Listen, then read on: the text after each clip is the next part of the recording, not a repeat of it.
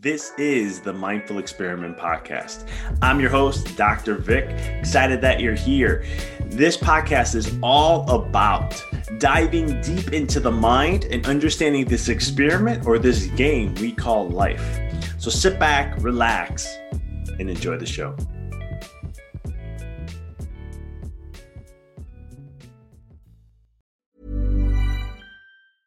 Ready to pop the question? The jewelers at BlueNile.com have got sparkle down to a science with beautiful lab grown diamonds worthy of your most brilliant moments. Their lab grown diamonds are independently graded and guaranteed identical to natural diamonds, and they're ready to ship to your door. Go to BlueNile.com and use promo code LISTEN to get $50 off your purchase of $500 or more. That's code LISTEN at BlueNile.com for $50 off. BlueNile.com code LISTEN. I'm Sandra, and I'm just the professional your small business was looking for. But you didn't hire me because you didn't use LinkedIn jobs. LinkedIn has professionals you can't find anywhere else, including those who aren't actively looking for a new job but might be open to the perfect role, like me.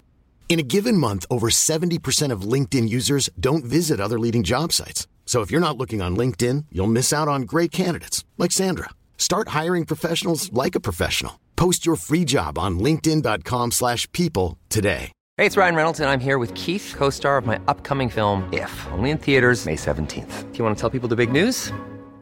All right, I'll do it. Sign up now and you'll get unlimited for $15 a month and six months of Paramount Plus Essential Plan on us. Mintmobile.com slash switch. Upfront payment of $45 equivalent to $15 per month. Unlimited over 40 gigabytes per month. Face lower speeds. Videos at 480p. Active Mint customers by 531.24 get six months of Paramount Plus Essential Plan. Auto renews after six months. Offer ends May 31st, 2024. Separate Paramount Plus registration required. Terms and conditions apply if rated PG. The biggest battle we will ever have to face is the battle between you and you.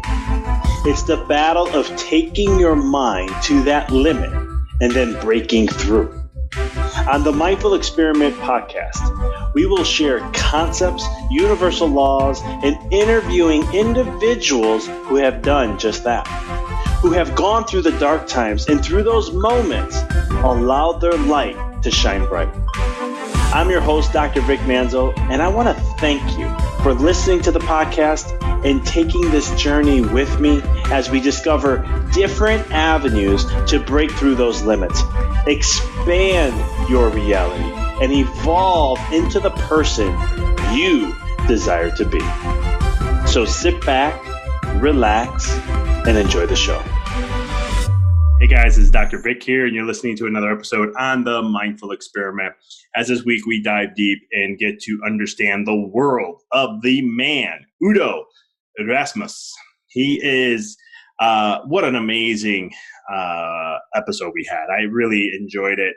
It's a lot of things that I truly believe deep down, intuitively about life and our process of life, and, and so many different factors that him and I were just kindred spirits, really sharing uh, wisdom on so many levels. Um, I really know you're going to get a lot out of this podcast. And we went way over the norm because there was so much, and I may even have him come back because there was even more that I wanted to dive into. But just a little bit about if you're like, who who is this guy? Well, he is the founder of Udo's Choice. It's found in Whole Foods and other health food stores worldwide. He invented the machinery for making oils, enzymes, probiotics, and more. Udo first pioneered flaxseed oil and the healthy fats industry. Udo is an acclaimed author, speaker, and expert on total sexy health. He has an eight step process that takes into consideration all of the elements of whole health that includes our mental health, presence, and awareness, our life energy, and being in harmony with nature and humanity. He has given 5,000 plus live presentations on nutrition and health, 3,000 plus media interviews, 1,500 staff trainings and traveled to 30 plus countries with his message on oils, health, nature, and human nature. Udo has sold over 250,000 copies of his, his, his numerous books, including Fats That Heal, Fats That Kill, originally published in 1993. Udo has an extremely rough childhood growing up in a war zone and living without water and electricity. In 1980, Udo got pesticide poisoning, and his doctors did not know what to do to help him out. Udo decided to take his health in his own hands, and through deep research, he made discoveries that changed the trajectory of his life and purpose. Today, Udo is a teacher at Tony Robbins events on oils and Deepak Chopra's on peace. He has a, he has keynoted an international brain health conference and lectured at conferences on five continents. Udo has an extensive education in biochemistry, genetics, and biology and nutrition, as well as a master's degree, degree in counseling psychology. His latest focus is on sustainable energy and water management, as well as healthcare based in nature and human nature and the thirst of the of the heart, resulting in total health. This is an episode you don't want to miss. I highly recommend coming back and visiting to it. I have already um, just wonderful wisdom here to share with someone who speaks like the masters, is a master himself, but yet can speak a very profound, powerful message with such simplicity. I look forward to hearing more of what you guys have to think about this podcast episode. Let me know. But with no further ado, here is Udo Erasmus. Well, Udo, welcome to the show. Oh, glad to be on. Uh, excited to have you on. You're an amazing individual. I love how you say you're a serial a serial passion passionator. If that's, that's correct, right? I don't, I, I, don't know who came up with that. I, I, love I love it though. So um, yeah. I want I want to know. You know, I always ask this question right off the bat, and I just want to know how did you get into what you do? Well, I'm kind of like the canary in the gold mine. I had the good fortune. I didn't think of it as a good fortune then, but I do now, is that I was born during the Second World War. And we were two, I was two when we were refugees, my mother with six kids, six and under, fleeing from the communists chasing us in tanks and trucks on roads that only had refugees on them. They were mostly women in horse drawn hay wagons with kids. And the Allies were using us as target practice from shooting at us from planes. So whenever it comes to war, I, I don't have a lot of, you know, there there there are no just wars. Certainly not just for the kids, and and that got me that got me some raw material to work with very early. So when I was six years old, we were in Germany. We made it out. Long story. I got left behind, and then we got reunited. But uh, I was in Germany listening to adults argue about things that to me at six years old seemed really trivial. So they must have been pretty trivial. And I looked at them and I said, man, there has to be a way that people can live in harmony, and I'm going to find out how. That's been my driver all my life. I, I haven't been on it every day, getting up and saying, how can we live in harmony? But it's always like for my interests and what I went, uh, what I got interested in and what I dropped when when it wasn't getting in that going in that direction. It's pretty much defined my life. So I ended up in because it was chaotic and there was not much to depend on. I ended up going into science to figure out how things work. What can I rely on? What are the rules, right? then I got into biosciences because I wanted to know how creatures work. Then I got into psych because I wanted to know how thinking works. And then after that was I still hadn't found what I was looking for, like the U2 song says. And uh, I ended up getting into self knowledge because what I really needed to know was how I work. And that's basically is my background.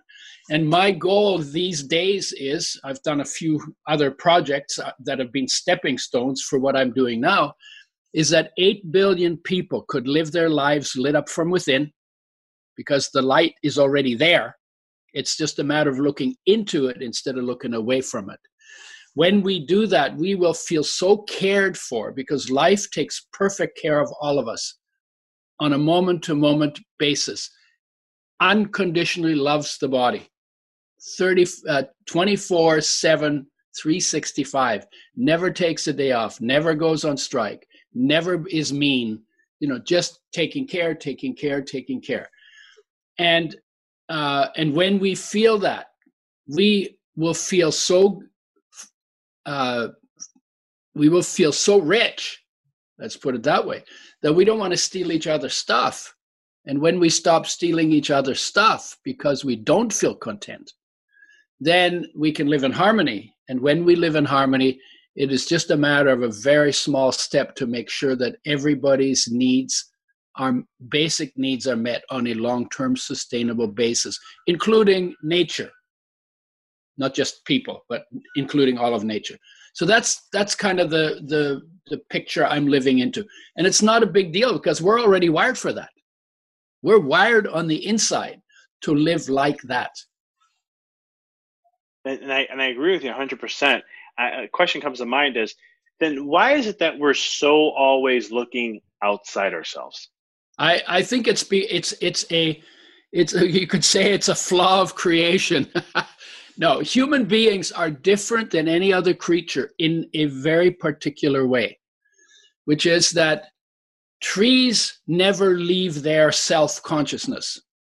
Like there's no place for them to go. They're rooted to the ground and they're just hanging out and they're sucking up the the carbon dioxide and the water and making stuff and they're just doing they're just there they're like buddhas they're like buddhas in deep meditation right dogs will there will go out to the environment and then chase things down but they'll come back to themselves but what humans do is we go out through our senses into the world of change. And then instead of going back to the core of our being we go to our head. So we live in memories and beliefs that are in our head instead of living from the unconditional love that is is in our heart. And that's a particularly human thing. And going out is automatic because change draws your your awareness outside because you have to assess it. Is this a friend or foe do i run or do i embrace it and that's important so anytime change happens we're drawn to it through our senses our awareness is drawn out through our senses to the external world but going back has to be deliberate because there's nothing inside of us because there's contentment there, peace there. There's nothing inside of us that is that is changing and jumping up and down to draw our awareness back.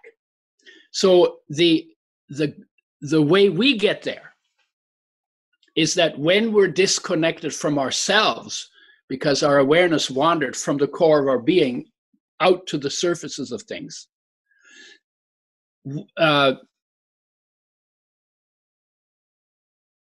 the the thing that calls us back is that when we get disconnected we feel discontent and then our heart aches. And i call it sometimes i call it the thirst of the heart.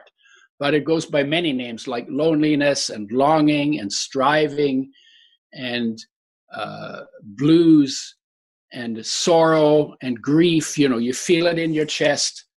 It pulls you out of your head pulls you into your body grounds you and makes you simple.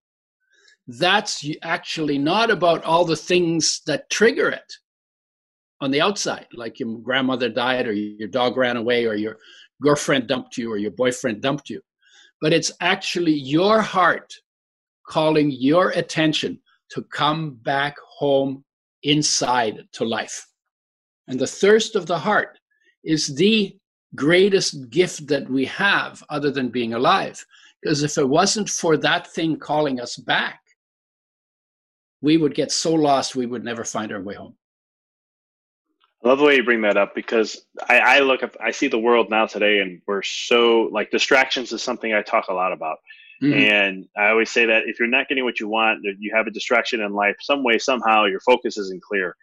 Mm-hmm. And mm-hmm. I, I, then when you bring that stuff up about becoming back home, right? Mm-hmm. Um, and we always look for change in right. today's society with internet instantaneously you know yeah. being aware of stuff facebook yeah. social media and social and all these things. Yeah. I think it's i think it's more we live in a world now where we're constantly distracted away from going home. Would you agree? Oh sure. And people do it deliberately when they want our attention. That's what media does. That's why media only only focuses on crisis. They never talk about how their how mothers are loving their children and you know, dressing them and going through all the kind of stuff to get them to school and all of that. They don't talk about that. They talk about blood and guts and they talk about crashing economies. And when the economy goes down 2%, they call it a free fall. so what the hell is that, right? right? But, but, um, but I, I want to disagree a little bit with you from the perspective that distraction has always been the problem and we have more ways to be distracted today than we ever have had. But you actually have always only needed one distraction to get disconnected from yourself. So you could have been a monk sitting in a monastery and you know sworn to celibacy and sworn to, sworn to inner growth and sworn to sitting in meditation and you look out the window and there's a woman walks by and you already you're gone right distraction it could be a leaf fluttering in the in the breeze that would could distract you. So we have more distractions now but you only need one. So actually it hasn't changed. The gotcha. issue however is distraction. And the distraction leads to discontent because when we're present in all of our being we are rich and happy and full and it's unconditional. And when our awareness wanders away from that, we lose that experience. That's why coming back and making it deliberate is so important. Because when I feel whole and when I feel cared for, there's nothing left for me to do than to say, okay, where can I help? What needs to be done? And let me let, let me get after doing it. But the moment that I'm disconnected from myself, I become a taker because now it's like, how am I going to get myself taken care of? And if I don't, don't understand that I just need to bring my awareness home, then I'm going to say, well, if I make a million dollars, well, if I get the girl, well, if I kill this guy, because he really bothers me, right? Whatever the trips are that we go on, that human beings go on, come from wanting to take in order to fill ourselves. When the truth is, we were born full and we have never been empty but our awareness wandered away from our fullness and that's the only thing that has to change in order for us to get back to the heaven on earth that we were born into. Couldn't agree with you more on that one. Is yeah. there is there like uh, i think you might have mentioned this already but i'm going to ask the question anyhow.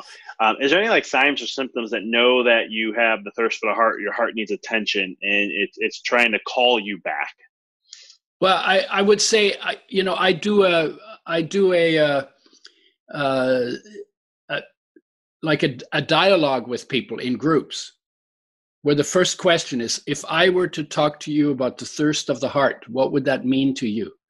And in that conversation, I reframe that feeling that we don't like because it's intense, but we don't like it. And, it, and it's almost like the thirst of the heart, the ache of the heart that we feel that we don't like, and that that we want to make it go away is the driver be- behind our distraction. Because if we were just to sit with it, even not even a hair's breadth behind it is our wholeness. So we ought to be sitting it, with it still and seeing if we can't slip back through it to get to our wholeness. That um,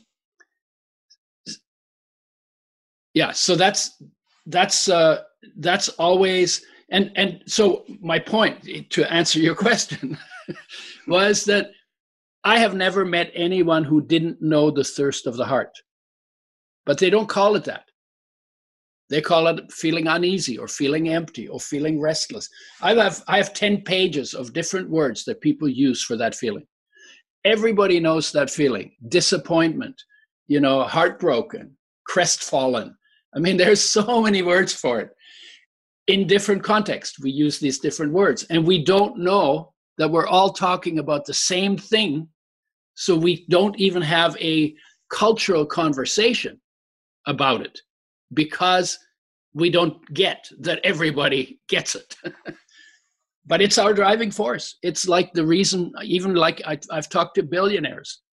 I mean, I say, and I'll tell them, I'll, let me tell you how your life goes you know you uh, you feel restless and you come up with a project and if you're a billionaire it's probably a big project so you think you need to do something really big to feel okay again so you come up with a project and you say to yourself consciously or subconsciously when i succeed in doing in in this project when i accomplish it i will feel okay again i will feel whole again I will feel, I will feel, I'll be so happy, or something like that.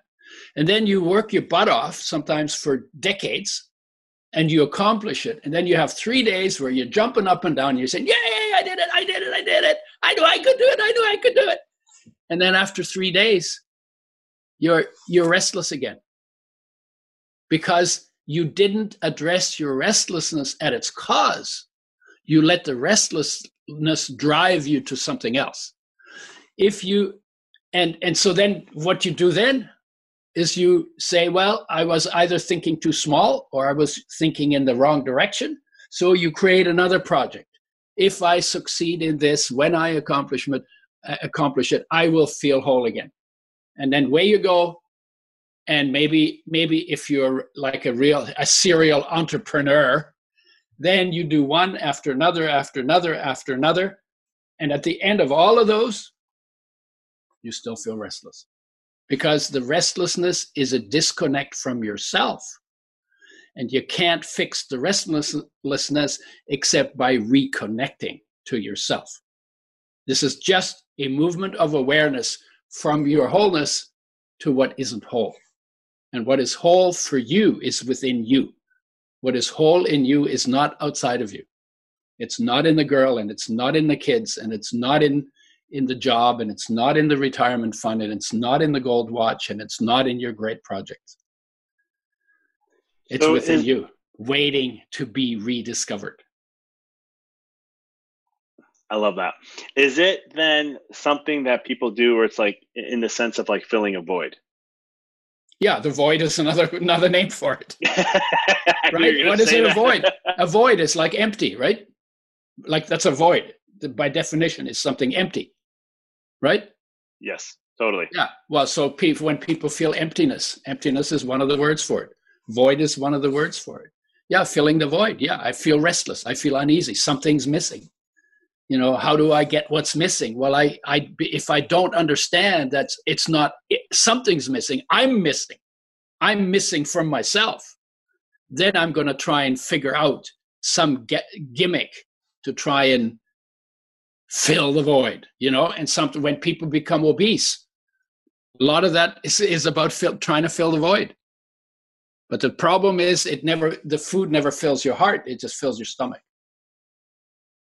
And and sometimes people eat till their stomach hurts because they are so hungry for something. Right? And if you actually if you actually could bring your awareness into that hunger and feel whole through that connection, then your eating habits would change too. Because then you would only eat what your body needs, not what your heart needs. And food will never satisfy the heart. The heart needs its own kind of food, and the heart's food is awareness, just pure awareness. I love that. It's it's uh it's so true on so many levels. I'm even thinking of my own life where I was always filling a void. What's next thing? What's this? What's that? What's mm-hmm. this? Mm-hmm. And kept hitting wall after wall after wall. And then I finally mm-hmm. got to a level where I thought, this will be it. And then you get there and then you're like, this is definitely not it. I don't know. Is this how life is? This is not what I signed yeah, up for, yeah. right? Yeah, you know what? I, I got to that point when my my son was born because I always thought, you know, it, it, was, you know, I get a good job, got a good job, that didn't work. Get a good woman, that didn't work. Uh, get a good kid, that, and then when my son was born, and we called him the Rosebud Prince because when he was sleeping, he was so peaceful because you could just picture him in a in a flower, you know, lying lying in a flower, just like totally peaceful, so beautiful. And as much as he was beautiful, and I saw that peace, it still did not make me feel full. And that's when i got it. This is not what i'm what what's what's bothering me is not does does not have an outside solution i need to something needs to happen on the inside. This is an inside job. And of course your disconnection from your inner being is an inside job. And your reconnection to your inner being therefore also has to be an inner job.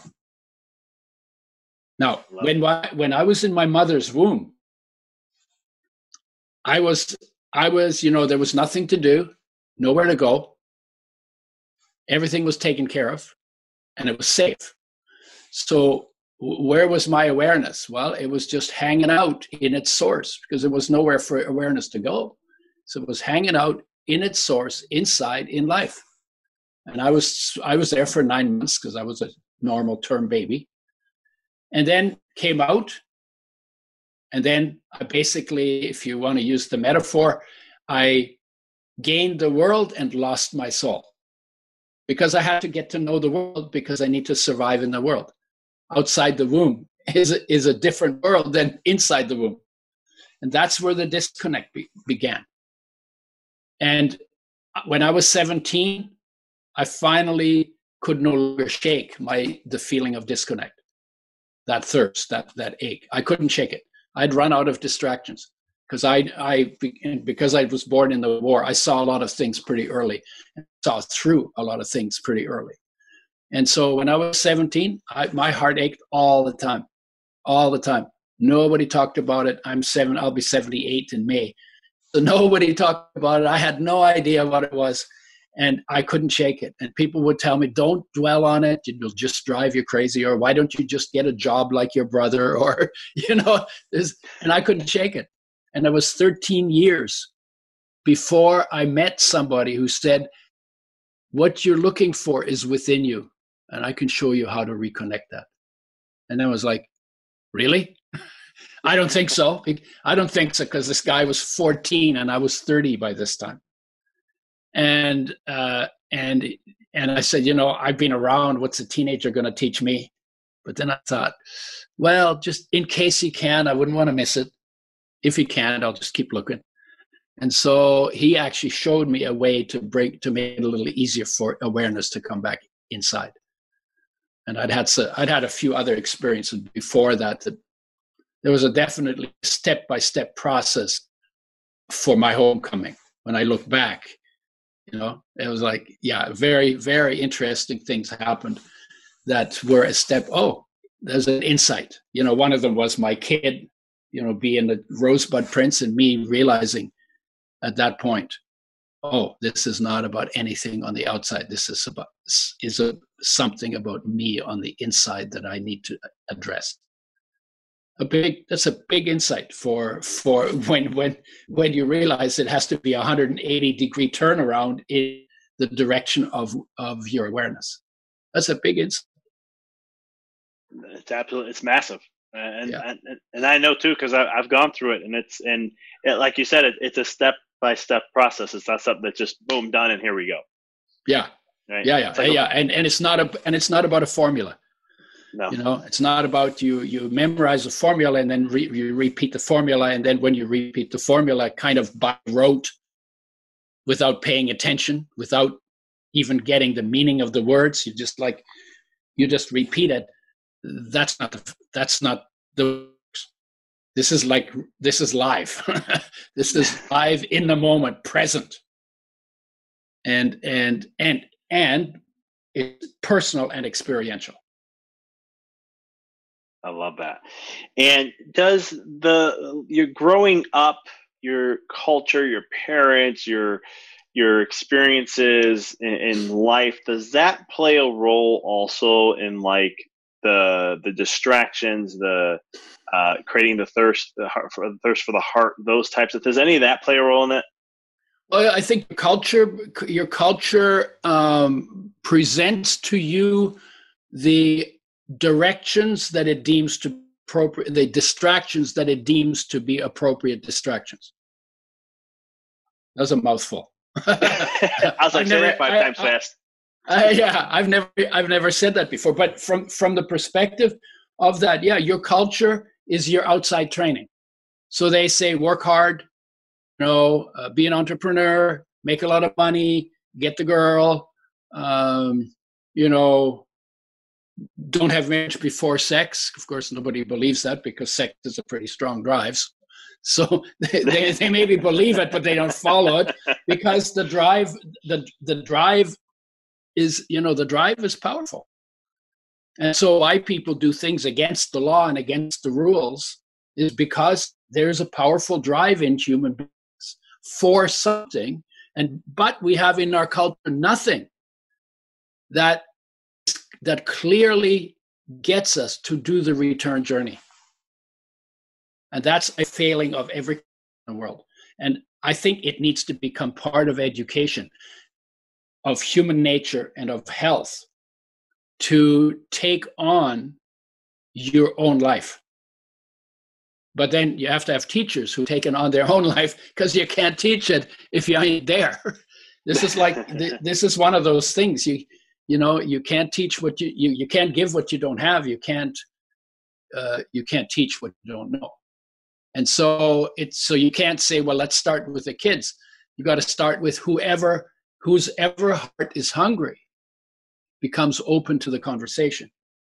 And so you go by you, you don't go by by you basically have to go by uh, the people like the people who are listening to this. And i don't know how many people they are and where they live and all, any of that but there will be some people who will recognize this conversation. It will be life changing for them because we're talking about being about deliberately bringing your awareness back home to yourself to find your fulfillment and then living fulfillment into the world instead of always trying to extract fulfillment out of the world. So some people, and you know, if somebody is not in touch with that and doesn't, you know, somehow is just listening to the words, they'll miss it because it's not the time. And maybe something else will happen next week or next month or next year or in 20 years. It was like, and then they'll go, come back to this and they say, oh, that's what that crazy guy was talking about. right?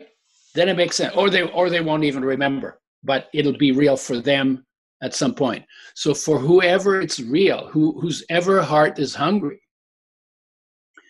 and people know that. That's what they sell. That's what people sell you junk into. You know, satisfaction guaranteed. That, that, that assumes you're unsatisfied.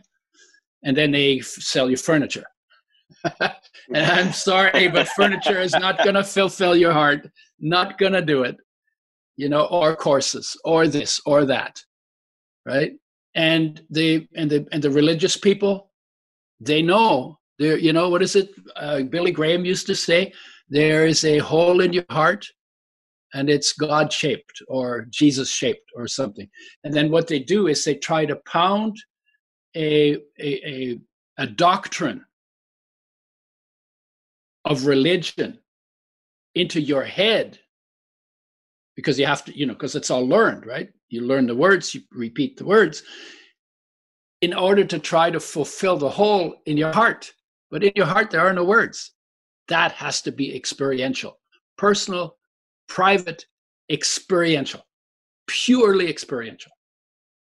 And from that place i can talk words but the words are not going to get you there but the call of the heart, if you pay attention to the call and you say, okay, what is this? How do I deal with it? Then you start to find the hints that allow you to take the journey back step by step to yourself.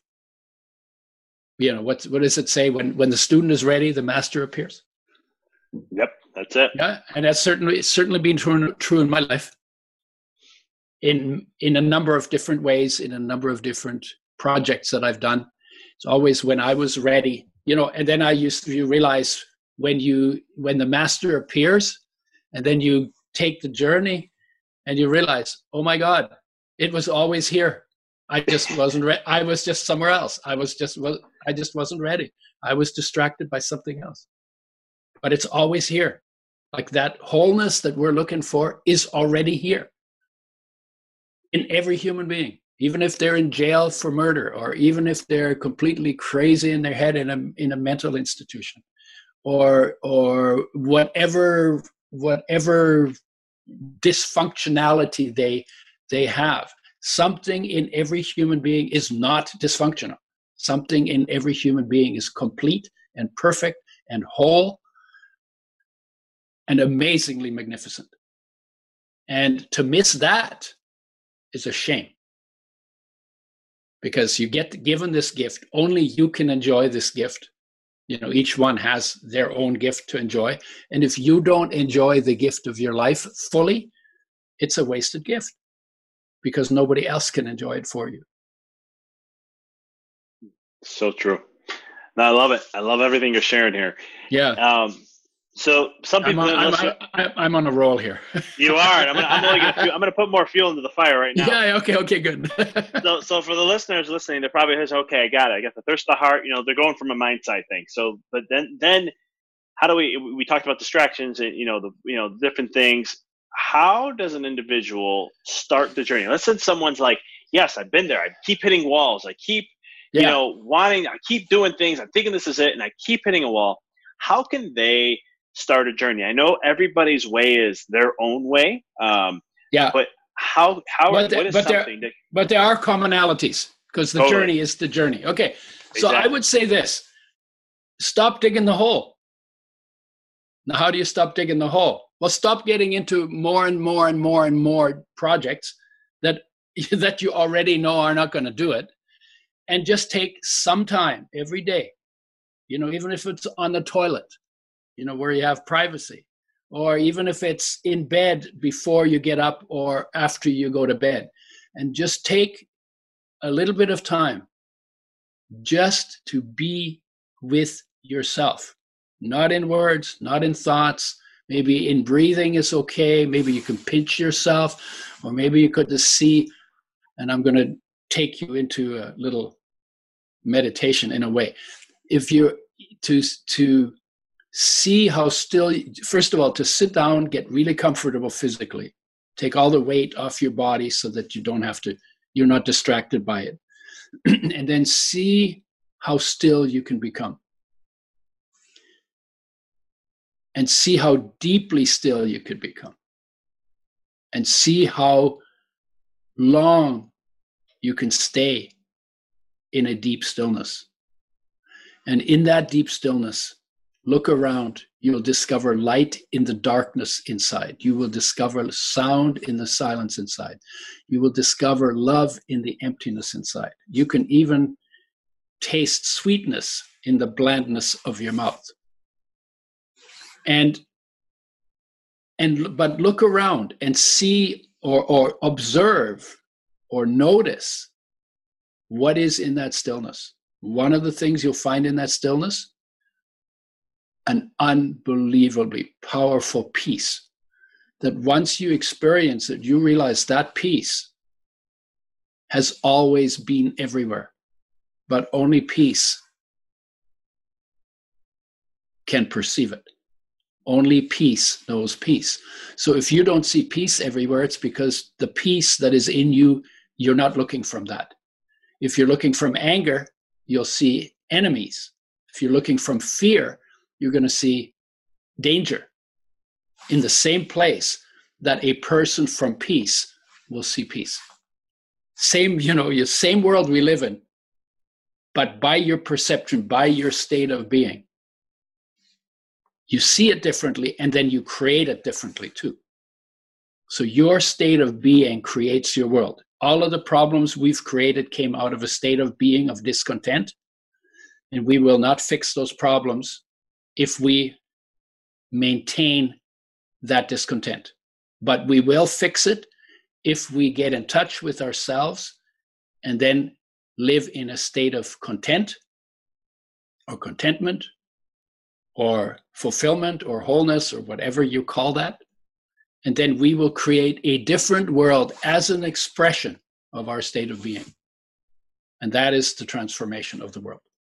So for that transformation requires every individual to go to come into a, a different state of being that already exists within them that already exists within everyone. And if 8 billion people do that they live and they their life is an expression of the contentment the wholeness and the peace they feel this would be this would be like heaven on earth. This would be like people will be you know there won't be any wars. There is no war in peace. Like you know as a as peace let's put it this way. War is never an expression of peace. But wars take place in peace.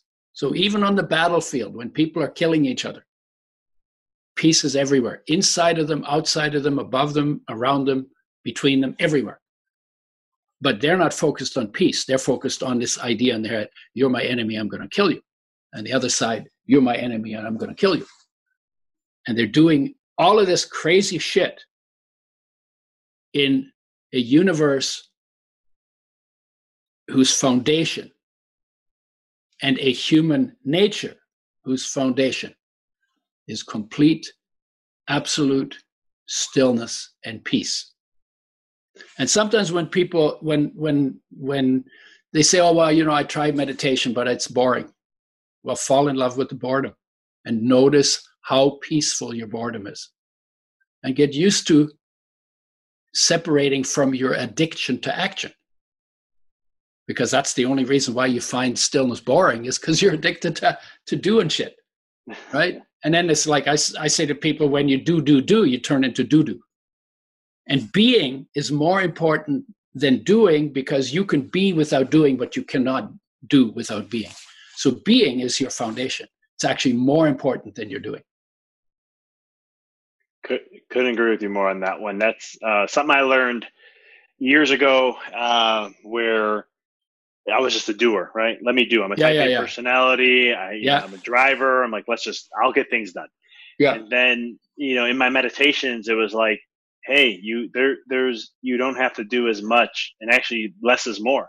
Yeah but i bet I- at the beginning it was really hard to sit still right Yeah. Oh, yeah. Of course. I mean, I could, I can't meditate the way I do now, like I used Yeah. back then. No way, I couldn't. I was yeah. just like racing thoughts. I couldn't write a book. I wanted to write books. I had all these things. I'm like, I can't Yeah. write a book. I have too many things going on in my head. yeah yeah yeah and now it's a whole different world and it's like Yeah. but it's that it's that process of and i tell people this and i even in my chiropractic office the way i do my the technique i use is all about less is more like it's a being it's yeah a place less yeah. less is more how when you're in the well I was trying, the point i was trying to get at was it, it, it- correct me if i'm wrong but it's like when you're in this being state you actually don't have to do as much yeah and you'll be more organized about what you do Yeah, it's, you, you, you, Way more. It's le- less time you take to, and I've experienced this in writing my books, where it's less Yeah. time.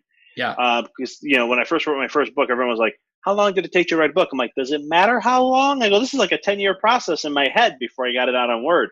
yeah But then it was- and then you I wrote then you wrote it in two weeks right exactly, it was like two and a half Yeah. weeks, and it was Yeah. done. yeah yeah yeah yeah no it's um uh you know the more you do the smaller you become because when you set out to do something you have to make decisions decisions means you cut off other options. Now so so whenever you start doing something then you're making your world smaller and you're making your focus more one pointed when in being you actually the less you do the more you become. And if you can sit completely still in the being that is your foundation you end up be end up realizing that even though maybe you're focused on the core of your being what you're experiencing is not limited to your body. And you are all that. And it literally just extends from the core of your being out to infinity. So the the the less you do the more you become. But but the doing thinking is also doing. So you you you want to get out of the shoveling then you want to get out of the thinking of shoveling. Then you want to get out of the emotions that drive you to think about shoveling and shoveling. And you want to drop out of so you want to drop out of your emotions and you want to drop into the pureness of your being. There are no emotions there but there are definitely feelings. Love is there that unconditional love i talked about. Peace is there health wholeness is there. Fulfillment is there. Rich is there because rich in the end in its in its core in its foundation rich is a feeling. You know i heard this in 2008 when the the crash happened. There was a guy in germany who had 9 billion dollars and he lost half a billion dollars. So he still had eight and a half billion dollars and he was so upset by his loss of money outside of himself that he jumped in front of a train and killed himself. And, and so here's a guy, you would think he was rich, and I would look at him and said, wow, this guy's so rich. Yep. But he didn't feel rich, and he wasn't rich. He was so poor that losing, what is that, half a billion, it's like 6%, losing 6% of his bank account was more important to him than the beauty of his own existence. Now, how crazy is that? How, how effed up is that? So true. Right. And, yeah. and you, yeah. And, and the reason why money is not my motivator, you know, I, I don't have anything against money. Money is a good means of exchange. But the reason why my life is not about money is exactly because of that. I've seen the rich people. I've met, I, I knew a lot of rich people when I was a kid. We were very poor because we lost everything during the war. But I saw all the rich people, and they weren't as happy as I was. I had nothing. I, I had nothing. I was just as happy and probably happier than most of them. So for me, money never became the motivator because I didn't see happiness. What I was looking for was happiness. I was I didn't see that happiness in the people just because they had more stuff. Yeah, that's so true. Yeah, that's it's an interesting story because like even when I work with people and stuff. It's when it comes to they, I want to make this much money. I want to make this. I'm like, okay, well, what does that? What does that give yeah. you? What is, what's yeah. the emotion behind that? Because that's what you're seeking, right? And it's, yeah. it's always it's always fascinating. Yeah, and then and and if you take it far enough back, you know, they'll say, well, then I'll be happy, or then I'll be satisfied, or then I'll have enough money to spend, or then I can do the things I want to do. If you go behind that, behind that, behind that, it's always the hope that somehow when I accomplish my goal, I will feel whole. I will feel content. I will feel peace. I will feel everything is okay. I will feel that I'm not missing anything. And the truth is, when you do succeed and accomplish it, it nothing has changed because you what you're missing and what you're not feeling is already inside of you and you're looking for it where it ain't where it isn't. So it doesn't work. That whole thing doesn't work. That's why it's like all of that, all of, all of the let's you know push push push do do do whatever it takes and all that drivers all that driving motivational speech stuff it's it's bs and i meet those people and they're not content. And they're driven and they're successful and they have money and they're not content. Because that's not where contentment lives. Has never lived there will never live there. It will never work that way. And then the damage sometimes they do in their in their do whatever it takes to get that thing that doesn't work the damage that's done sometimes is, is tremendous you know, when you do nothing, you don't screw anything up. when, when you do nothing, you don't end up with stuff that is left undone. That was that was, by the way, comes from wisdom from Lao Tzu. Uh, you know, that's that was one of his things. When you do nothing, you leave nothing undone. Right, so and he said action should lead to inaction. And what we do is, you know, our healthcare system is a disease management system. We suppress symptoms. Action always leads to more action. You got to take the pill because it doesn't work. It suppresses symptoms but doesn't heal you. So then you got to take another pill and you got to take another pill and you got to take another pill and you got to take another pill and action c- continues to lead to action. When action, if you actually address the problem, the problem would go away. And then action would lead to inaction. And healthcare is a is about action leading to inaction. And our healthcare system is misrepresented. It's, be, it's, it's disease managed, mis, management misrepresented as healthcare. And action leads to more action. And the same thing with peace. You know, we call peace absence of war, but actually, peace is a presence of something. And that presence has biological roots. And you don't need your government to stop a war before you have peace because peace is your foundation and peace is the foundation of the universe and that's real peace. And when you are in that peace then war is not one of your expressions. But helpfulness might be and and you know uh, serving serving life protecting life caring for life that might that might be an expression. But going around killing other other creatures probably would not be so high on your list of priorities. Couldn't agree with you more there, and, and it's so true. Um, everything you're sharing, it's all so so solid on everything. Yeah. Um, when it, we talked a little bit about in the beginning, we're about harmony, right? In in, yeah. in harmony with nature and harmony with everyone, yeah. and, and and and that almost utopia like aspect. Yeah, well, um, don't, don't, call it utopia because the, def- the, the, definition of a utopia is it's impossible. But this is possible. This is possible. It totally. Sorry, I, yeah. No, no, you're good. No, I appreciate that. Mm-hmm. Is there ways to how much is important with the beingness and stillness? How much is that? Because again, some things I've seen too is we've disconnected with nature in so many ways. Yeah. Um, which I, as you say, I agree with you. I agree the same way. Where it's a disconnection with self, why we create the disconnection with nature.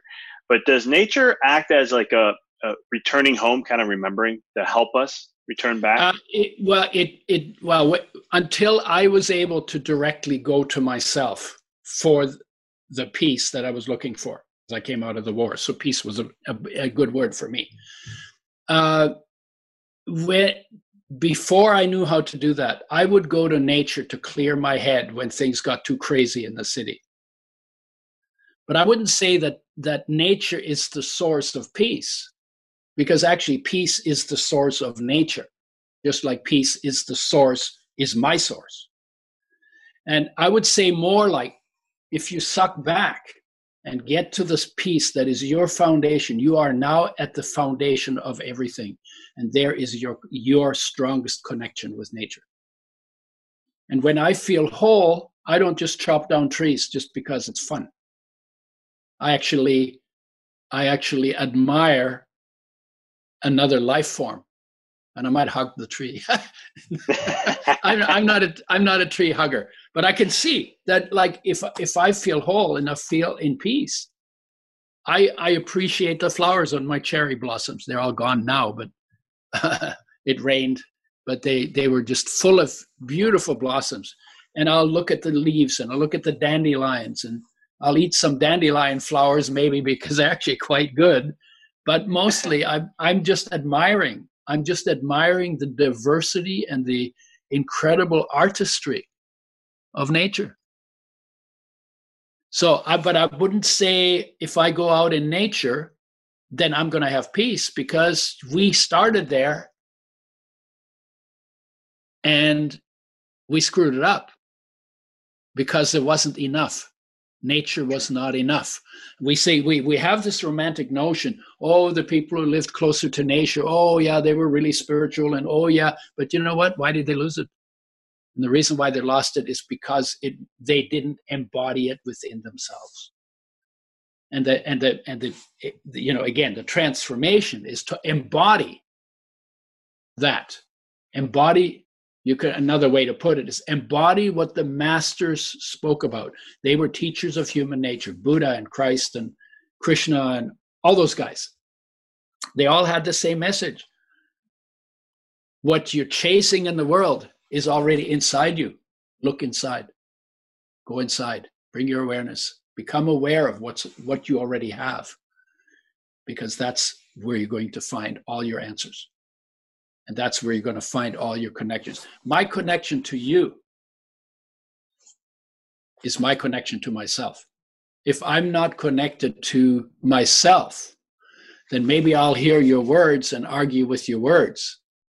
But if I'm not connected to myself, I will not appreciate what your life is in another human form. My connection to you is my state of being and you know if i my state of being is really is really antagonistic you know i might just send you a letter after this and say you know i can't believe that you blah blah blah and you know i really tear a strip off you but it's coming out of my own discontent. See? So my my connection to you is is my peace. The peace that's within me i know is within you. So what if you what if you developed the state of being. I don't mean you, I mean any of the listeners and me and you and everybody who's not listening, developed a state of being of peace, then we would understand the reality of it. Then we could speak to the peace in other people. instead of speaking to their bad habits or their wrong choice of word or whatever it is that we that that we see in each other because you know because our state of being is our perception too and then is also our creation. So if we go to the the state of being of peace then and then speak to others about it or the unconditional love and then speak to the unconditional love in other people do you think that we would influence them in a good direction towards totally. peace and towards love? Of course totally you couldn't, you couldn't but and you can't but express your state of being whatever it is.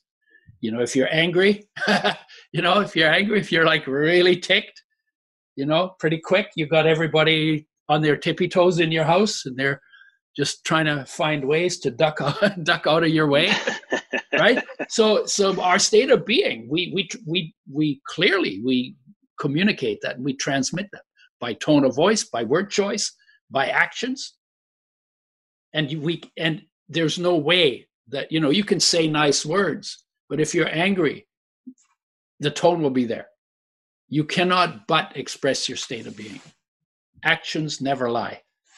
You know, Martin Luther uh, had a saying. He said, "When you uh, with people, uh, don't listen to their words, watch their fists." Mm, you know, it's like yeah, because because why? Because if somebody's saying nice words to you and their fists are clenched and they're they're, they're shaking. you might you might be looking for the next tree to climb really fast to get out of their way even though the words are sweet. That's so true. Yeah, no, it's it, it, you're speaking like a true master. I mean, it's it's the the presence of you and how you you can influence. Like, you ever have an experience, and I used to experience this as a kid, where somebody will talk about someone and say they're so mean and they're so this and they're a horrible yeah. person and this, and yeah. then you go and and all of a sudden it's a whole different experience than yeah. what everyone else was saying. Sure. And and they calling somebody mean is coming out of their experience, in out of their own experience. So they have to be in a meanness state of being to see the meanness in another one. Because the truth is, in that mean person is also the master. That's true. I love right? It. And yeah, we and, no, totally. and, and, and we as human beings are all of that. We are meanness and we are we are um, greediness, and we are love, and we are peace. Literally anything that's possible for any human being to do is possible for any human being to do. What do you want to pick? And my view is I want to pick the, the state of being that is the most conducive to my own happiness. And when I'm selfish enough to to embrace that, then that will also be good for everybody I meet because I will be transmitting that automatically in what I say and what I in what I think and what I say and what I do and what the consequences of my actions are. So pick the state of being that you want. You know, you want to be like Christ? Go for it. You want to be like Buddha? Well, you already were. I call I call pregnancy being in the Buddha tank right because it's it's a place where there's only being because you don't have to take care of anything you don't have to do anything think anything you got no language right nothing to do nothing to to to go to everything taken care of and safe that's the buddha tank so you already spent nine nine months as a buddha and by the way whether you call it buddha or christ or krishna or ram or whatever you call it to me those are synonyms the energy of life is the master. Like your life is the master. And it's omnipresent, omnipotent, and omniscient within your body. Knows everything, runs everything, all power, and is everywhere present in your body. That is the definition of the master, and that is also a definition of God. It's within you. But you think you're the body. You know, if I say to people, I actually, it's a, actually, I think this is really funny. If I point at you and I say, whose body is that? What's your answer? You say, it's my body. It's my body. Everybody says, yeah, it's my body. You know what you just did? You just busted yourself because you've just told me that you are not the body. If it's your body, you are not the body. You're the owner of the body. So who owns your body? Well, life owns your body. Because when life and body part company, your body's finished. Life owns owns and runs your body, weighs nothing, does everything. And the question is, how well, since you're not the body, but you are life, how well do you know life? Well, not that much because I never sit down and tune in.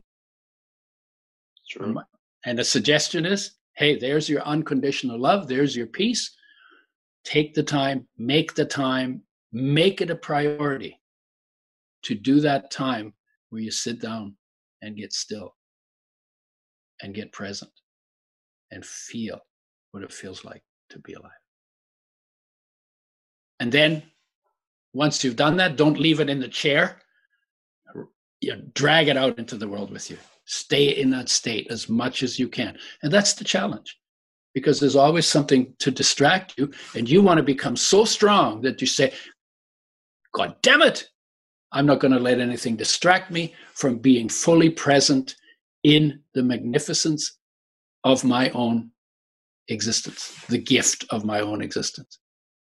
And I, I insist on dragging that out into the world with me, whether I'm doing a, whether I'm a postman or, you know, whether I'm uh, shoveling ditches or laying rocks or uh, shuffling paper or going to court or whatever I'm doing, I insist on being fully present in all of my being. That will be my priority from this moment until the day life and body part company. It, require, it requires a commitment. You know, if you don't commit to anything, you don't you don't make any progress. Can I tell you one more story? Oh yeah, go for it. I decided one time, uh, it occurred to me that I have never loved a woman unconditionally. And so I decided I want to, I, I want to love one, con, one woman unconditionally. And so I made that commitment. And the moment I made my, that commitment, I started noticing all the places where my love wasn't unconditional because I had expectations. And then what would happen is I would do something and I wouldn't get back what I expected to get back. And I had never noticed that before because I had never made the commitment to, to unconditional love. So now I started noticing every time that my love was not unconditional, I got my nose rubbed in it. And then I could look at what it was and I could, I could uh, rearrange it. I could change my mind about it because all our expectations are, are mindsets.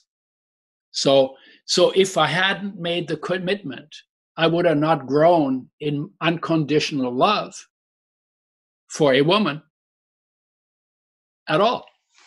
So there needs to be a commitment. You know, if you want to accomplish something, you always have to set a goal that is greater than you are right now and then aspire to that goal and then chase that goal and notice where you fall short learn what you need to learn, get that out of your system because it's mostly mind based. Bad ideas we learned because you were born a master and somehow you got convinced to be a slave by your culture, right? and so, so true. So chase, so chase, you know, and the and the and the higher the goal is that you set, the more you will learn when you commit to attaining that goal but make it a goal about state of being because that's the inside track and that's where all the riches are and that's where the that's where the the heaven on earth in you already lives undiscovered mostly in most people and possible to be lived in by 8 billion people and then it's like what corona oh yeah. Oh, that's right. We got a coronavirus. Oh yeah. Oh, what about that? Well, you know what? I'm alive. One day my body will check out. Maybe it'll be through corona, and maybe it won't. Apparently, a lot of people get corona, have no symptoms at all.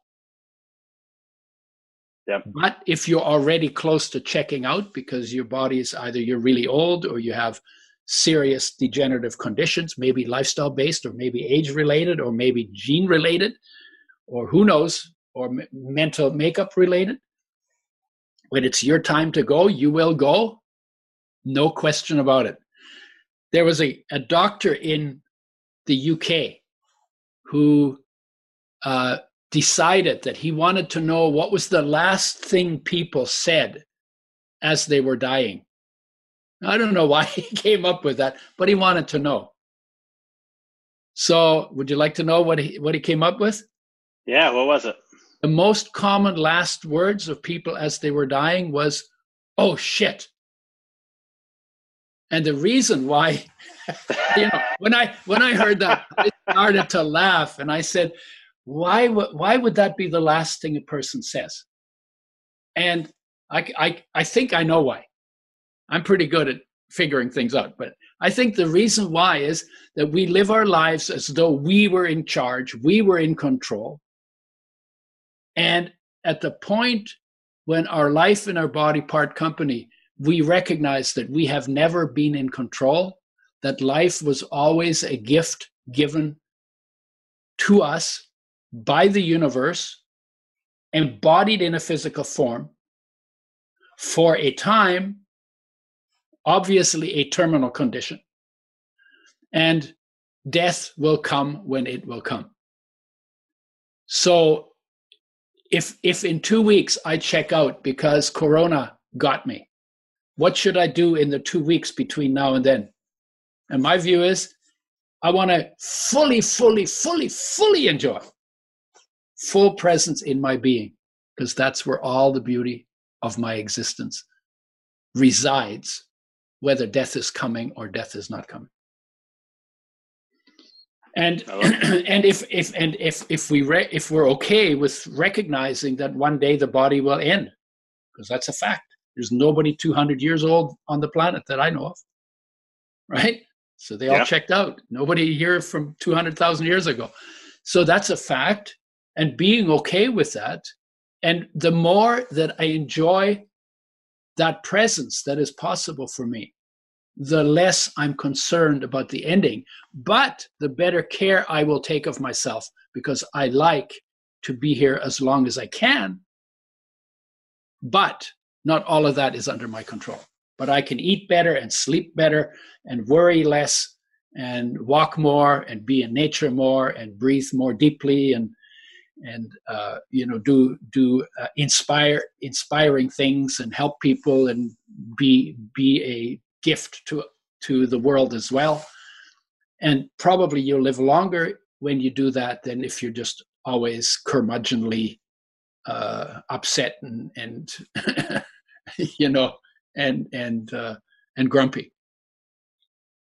But so so in the midst of corona there's peace and there's unconditional love and there's light and there's wholeness and there's health and there's perfection.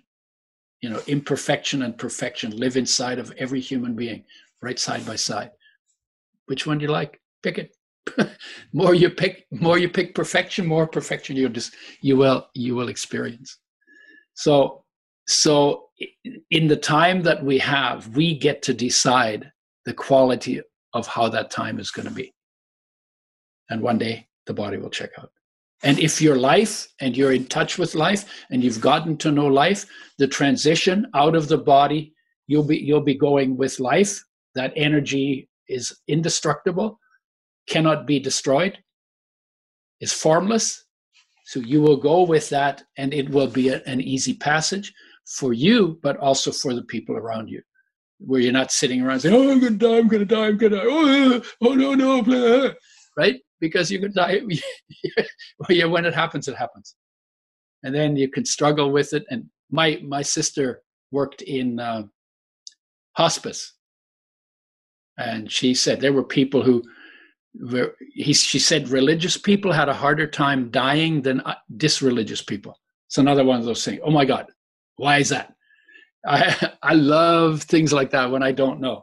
And why is that? Because if you have a belief, and all our beliefs are like that, if you have a belief that you hold strongly to, that belief can save you from other beliefs, but it will not save you from reality. And dying is not a belief, dying is a reality. And that your belief will not help you in that moment. But if you experience the depth of life, which is what those religions that came from masters, what those masters were talking about, if you embody that mastery, then dying is not very different from meditation, except that meditation is voluntary and you come back, and dying is involuntary and you don't come back. But the experience that you go into in deep meditation is the unembodied experience of the life energy and the awareness behind that. I love it. This is uh, yeah wonderful wisdom that you share, my friend. And uh, I appreciate you and the time we've had to go into all this yeah. and so much more. I feel like I talked to you for like hours. and you can tell I could talk. I could talk for hours. yeah, no, I think you know what I I, I love that you have a, a, a podcast and you have a an amplifier for a message that is universal. That more and more uh, is an important message, and it's not because it's my message; it's a message that is really important. I'm just a I'm just a spokesperson for it. I appreciate that. Udo, before we go, how can yeah. people connect with you and follow you and, and, and, and see what you're up to and everything? Yeah, we haven't talked about products. I developed a method for making oils with health in mind, and out of that came flaxseed oil. So I, am people call me the father of flax, father flaxseed oil. and and I, I, I've worked with other products as well. If you're interested in the products, udoschoice.com, U-D-O-S choice.com that's the product website. There's information there. And then this stuff that I'm doing now, uh, theudo.com, T H E U D O, theudo.com. Thank you for being on. I thank you for your time. You are, I love what you're up to. I love the message you share. It totally resonates with me. Yeah. And uh, I just appreciate all that you're doing. Yep. Thank you. Thank you for listening to the podcast. For past shows, please visit www.empoweryourreality.com. I hope this show inspired you and added to your life to help you on the journey to rediscover who you really are. To connect with us on Facebook, please visit www.facebook.com forward slash Dr. Vic Manzo. Check us out on Twitter. The handle is Dr. Vic21. Follow us on Instagram, www.instagram.com forward slash Dr. Vic Manzo. If you were inspired by the podcast, pay it forward by sharing it with someone who you know can benefit from it. Thank you again for listening to the Mindful Experiment podcast, sharing paths to help you rediscover your infinite potential.